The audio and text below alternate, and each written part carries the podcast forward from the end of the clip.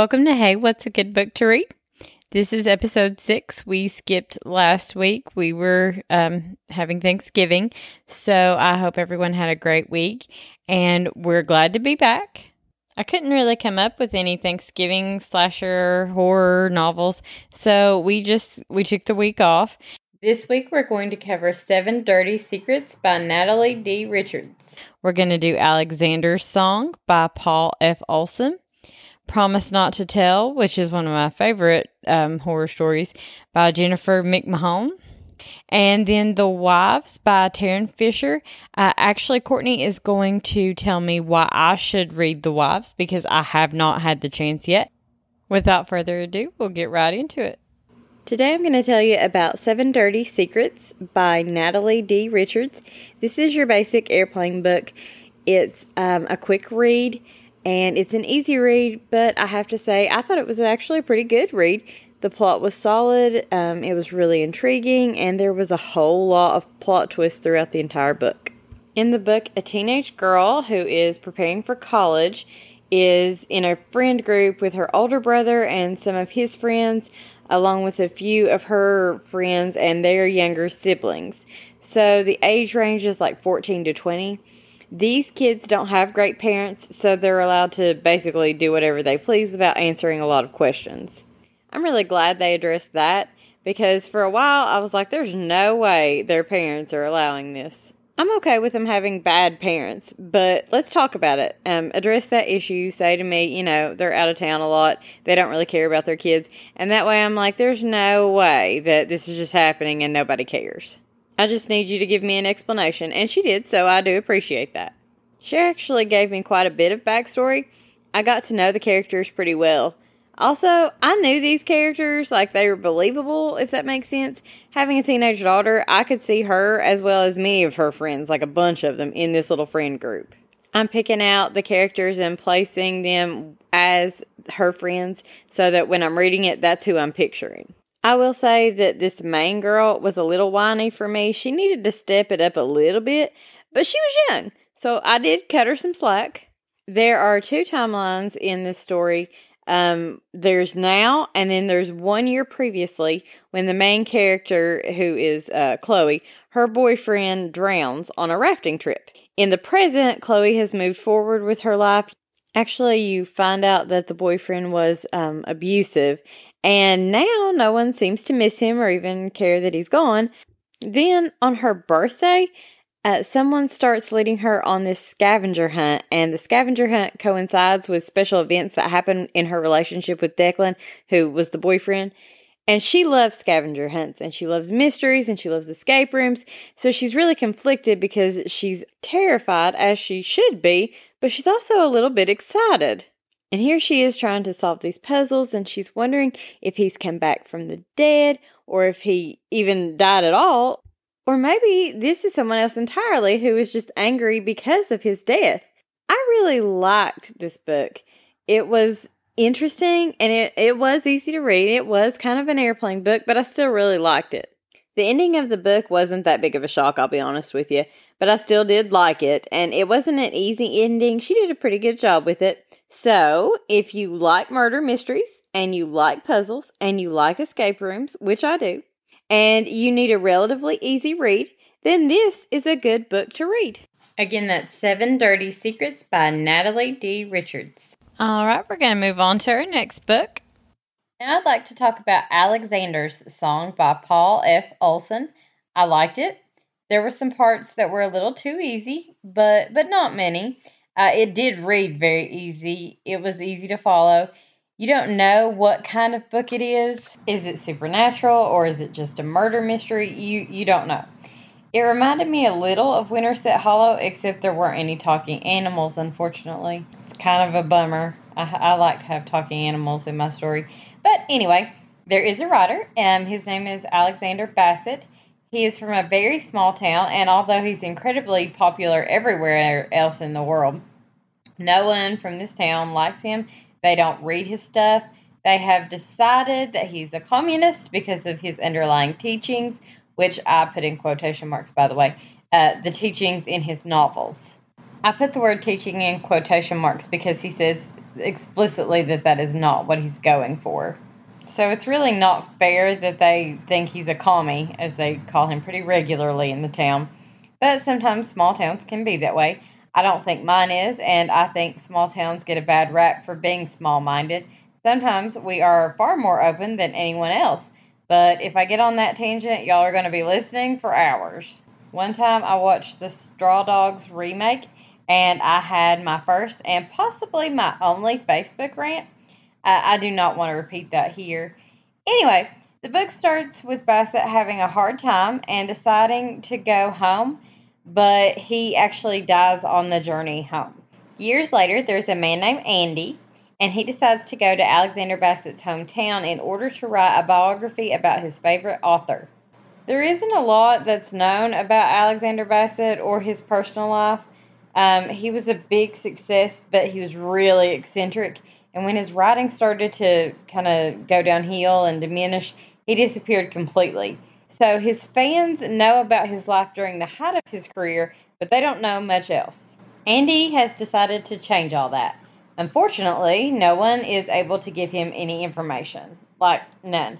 No one actually remembers Alexander Bassett, and they don't read his stuff, and they don't care about him which I find kind of interesting. I don't know if y'all have heard Famous in a Small Town by Miranda Lambert, but I find it to be far more of an accurate representation of small town fame.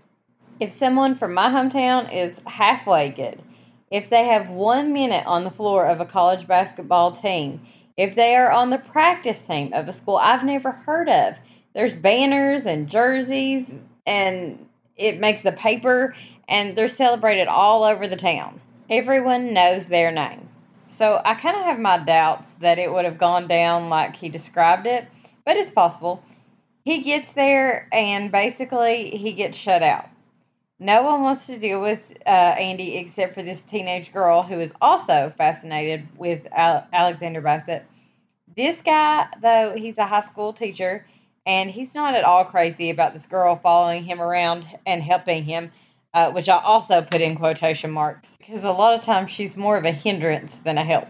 And as the teacher, he is well aware that nothing good comes from a 30 plus year old man hanging out with an underage girl, but she is just completely insistent that she can help him. So eventually, he feels like he's exhausted his resources on this island. He's about to give up, and his ex wife sends him Alexander Bassett's manager's journal and also a signed copy of one of Alexander Bassett's books. Um, now he's excited all over.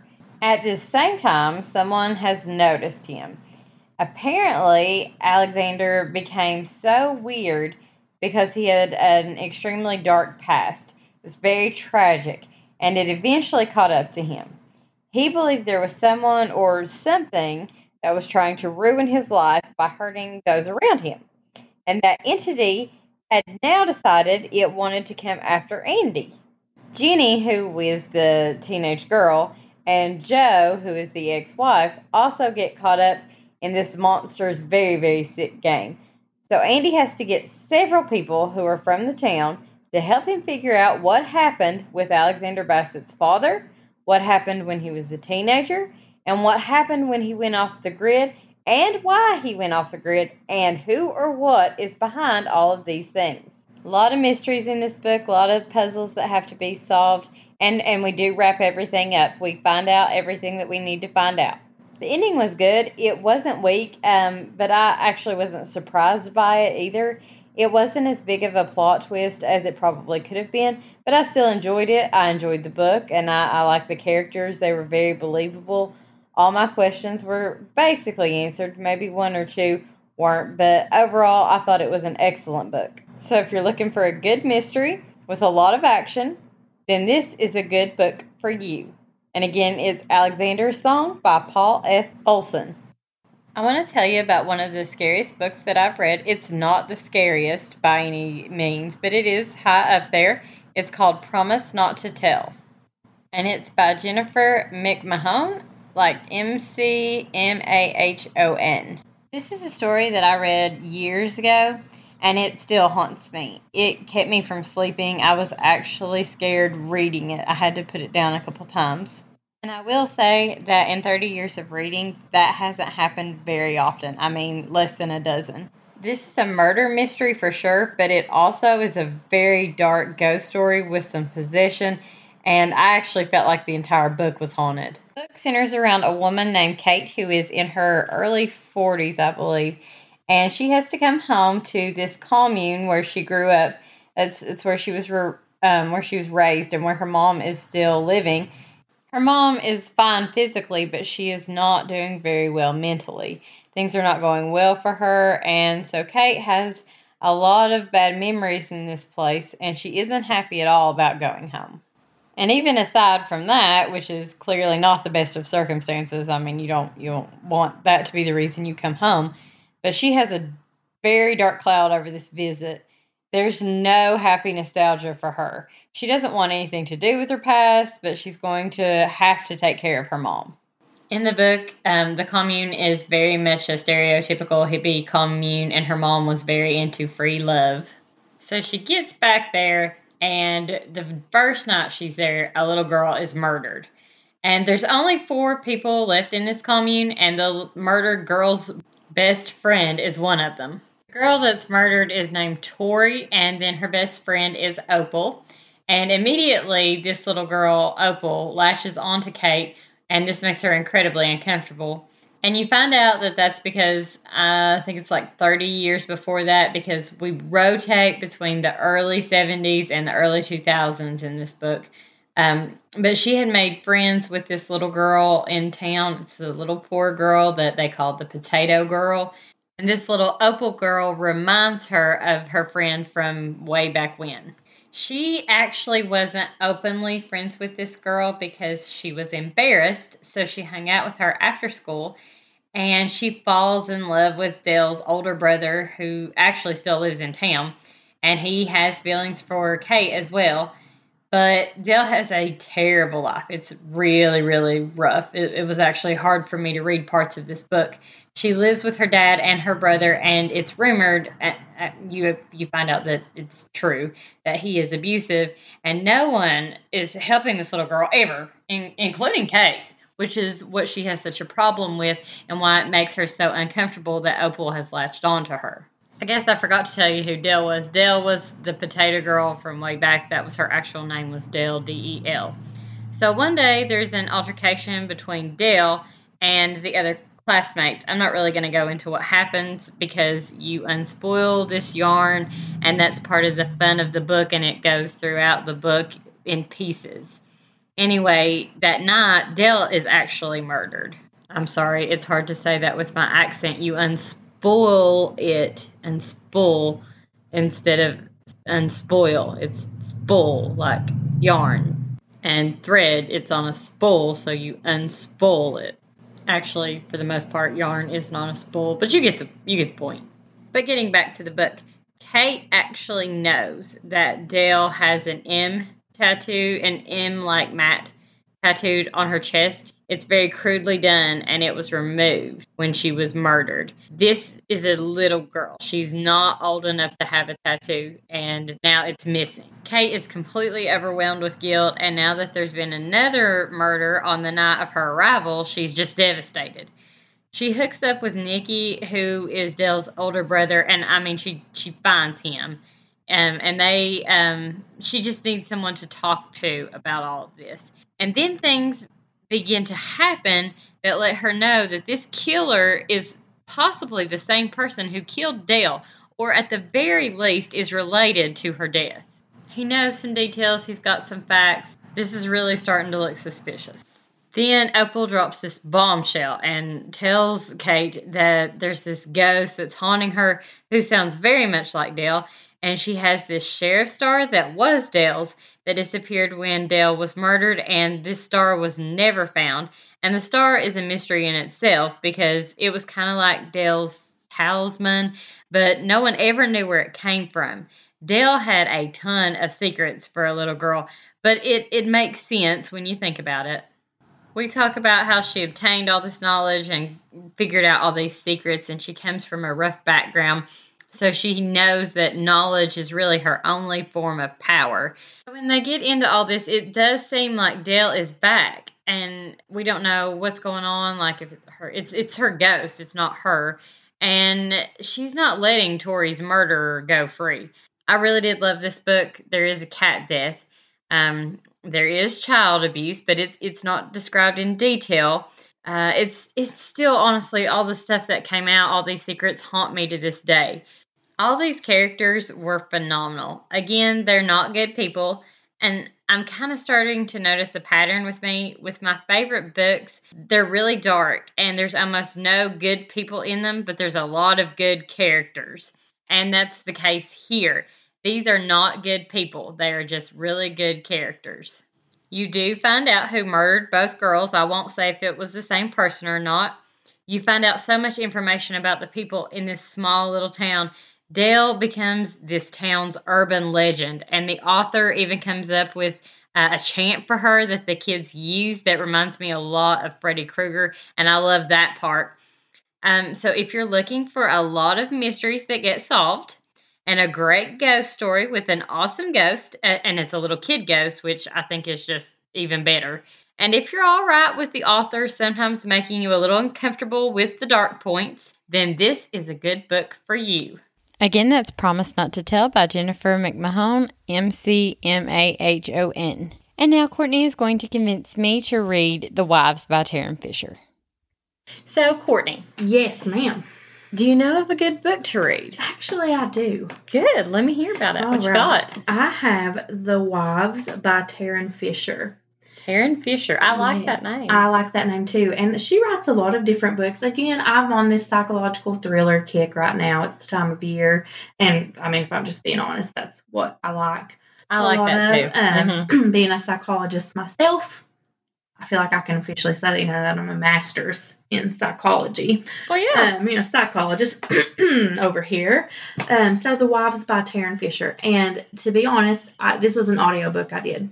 Sometimes I get into the audiobooks just because I like to read more than one thing at one time. I know you typically have a few books going at a time. I do, but and I travel so much that audiobooks are just great for me. Yes, absolutely. And I, I listened to this in a time when my daughter, who is now two, was an infant, and um, I had to hold her a lot more, so it wasn't as easy to turn a book. So yes. I could listen while we were doing midnight feeds and all that fun mom and stuff. Um, so The Wives by Tarryn Fisher. The Wives. Mm-hmm. Psychological thriller. This book is really hard for me to describe. So I'm probably not even going to do it a bit of justice because it's so confusing but but it all comes together. So okay, I say it all comes together, but it's meant to left to leave you confused, and it's very much your interpretation of who you think is telling the truth or who has mm-hmm. the right perception of reality. Perception of reality. Perception of gotcha. reality. So think a little bit Verity. Okay. But you you said gaslighting is a fear mm-hmm. of yours. Yes. This book will keep you up at night if that's Correct. your fear. It's uh, gaslighting. It so and don't worry, I understand what you mean. Like I feel like with the Exorcist house, uh, it, I made it sound lame. It's awesome, right? You you can't sometimes you can't describe a book, and I hate that they put things on the back cover that don't do things justice. So many right. books, their covers just don't do them and justice. I know we're not supposed to judge a book by its cover, but, but how else you going to judge it? yeah. You know, I try. Maybe that's just meant as an analogy for people. Uh, maybe because it with a book, if you don't like the cover, if you don't like what's on the back, you're not going to read it. No, I need it to draw me in. That's your purpose right. in the cover, right. is to make me judge. Absolutely. So in the wives, okay, multiple plural wives um, your female lead, it's a female, and her name, and I like this name, is Thursday. Mm, like okay. It. Not Wednesday? Not Wednesday. Also a Thursday, popular name. um, you know, Addams, yes. Um, so, and this isn't getting into any spoilers, but Thursday is in a polygamous marriage mm-hmm. with her husband, Seth. Oh, okay. So that is why he he calls her Thursday because he splits his week with his multiple wives. So that is not her actual name. I mean, that's what he calls her. So you don't. Okay. Okay. You, find out more about it throughout the book. Okay. So yes. So now is he just? How many wives does he have? okay. So we we unravel. Think of this yarn of wives. We unravel more as the story goes on. But Do you think that's why they call it a yarn? Like a why they call a tale a yarn because you unravel it? I bet Huh, never thought about clever it. us. Look at us. I out. figured it out. Stick with us and you'll go far, kids.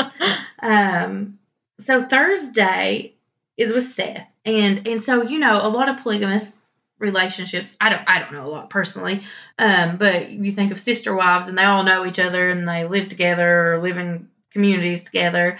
Um, that's not how Seth likes to have his relationships. And again, you figure this out pretty quickly in the book. It's not giving away anything, but the wives are not allowed to talk to each other or know each other or see what the other one looks like and no one knows that Thursday and Seth's relationship is polygamous. Okay, so the them. Um, outside world doesn't know the that. outside world does not know. And she's so in love with him that she agrees to all these terms. That she wants to be with him at any cost and loves him so, so good that she will hide her polygamous relationship from everyone that she loves and only be his wife on Thursdays and act like nothing is amiss. Okay, so she, now, so it's his idea to hide the polygamy. Yes. So that's not her idea either. No, I think like she gets into it a little bit in the beginning, and she talks about how she went on this date with him.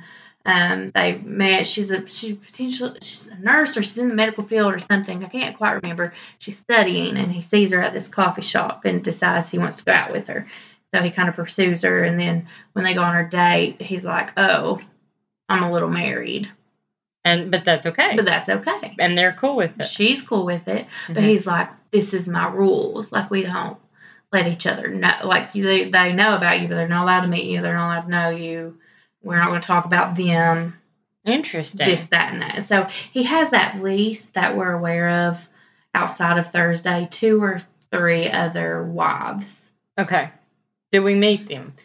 We do. Okay. Because Thursday eventually cannot leave well enough alone. Well, of course not.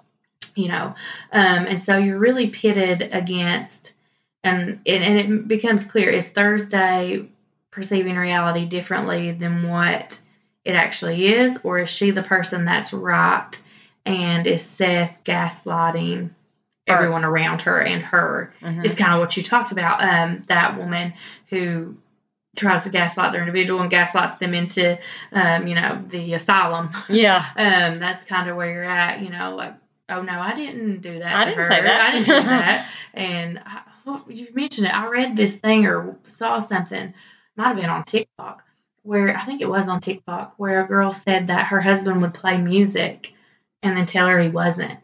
Oh wow. And like really, ma- like had her thinking, had her being diagnosed with all these severe mental health issues. Um, to the point had her family believing it. They were institutionalizing her. Like this girl, it was a girl sharing her story on TikTok, and she eventually got away and was able to prove that that was there was not him. the case, that it was him. But she eventually started to believe him. Um, Wow. Again, that's not the book. That was a, somebody sharing their life on TikTok. So, you know, Sometimes I do little things just to be mean, but I always mess up. right? I mean, you don't keep it going for the plot. You can't just put somebody in an insane asylum and be like, "No, I didn't." oh yeah, so it's like apparently this form of domestic violence. I mean, that's pretty intense, and people people do it. it's smart because you can't prove it. I mean, no, you can't prove it. I mean, don't do it. I'm not. I'm not. no, no, no. it. So, but you know, um, so in this book, um, there's a few trigger warnings. It talks about um, infant loss and trying to conceive and domestic violence. Um, I, I can't remember specifically if it's anything too in depth. Um, because it has been a minute since I listened to it, but it stuck with me. It's one of those that I just think about when I'm like, I need to feel that book, that type of book again. Chasing that book It hits the feeling. place. Yeah, like it was so good. Um, and again, the ending, so it's not extremely wrapped up. Um, it's left for a lot of interpretation, but it's done tastefully in a way that you're just kind of left um, a little bumfuzzled. Um, because I'm okay with that. yeah, like you don't know. Again, you don't know what was actually real and what was Someone else's perception someone else's of perception. reality. You don't know if Thursday is actually insane or if, it's reality or if you just don't know, um, which I'm okay with because I'm fine with that. I'll just tell you my personal opinion. This Mhm. is what I think that she was sane. Take that for what it's worth when you read it. Okay. Um, but you, but it, but I went back and forth on if she was because there's some hard evidence that says she isn't. But maybe I just am well, when you gaslight someone, then you know there's going to be hard Oh evidence. yeah, you're gaslit. This the, you, the reader, are Mhm. gaslighted, gaslit. I don't know. I I've, don't know. I've struggled with that word. How to Yeah. past tense it. Tarryn Fisher gaslights us this whole book, um, and so you don't trust yourself in your judgment. So I say that, but I'm sure if I listen to it again, I would still be on the fence. Like I've had some time to chew it over. Mm-hmm. Um, I really don't know why more people, and maybe maybe they did when it came out. It's came out a few years ago. Um, actually, I think in in 2019, so it wasn't that long ago. But I feel like maybe I'm not on the right BookTok or the right Facebook group, but it's not talked about enough, in my opinion. Hmm. Um, there is a little spice in it, just for clarity. I Yeah. mean, she's in a polygamous relationship. Relationship. There's going to be some. there's going to be a little bit. Um, some language. Don't listen to it if you feel language shouldn't be spoken from your children. Um, or read. You know, you can read it, but yeah. So I, I I struggle with that. Everything in the horror genre is pretty is pretty um graphic. graphic. Yes. Yes. In language, in sexuality, in violence, in It's it's really hard to not and when you deal in uh, psychological thrillers, a lot of that stems. I mean, like yeah. with the plot, you've got to have this, You or have you have don't those have the emotional plot. attachments. I mean, you have to fall in love with people for them to betray you and murderize you And gaslight you. gaslight you and make you be the crazy one, um, just like real life fun. We've all been you there. know, everybody's been there a time or two.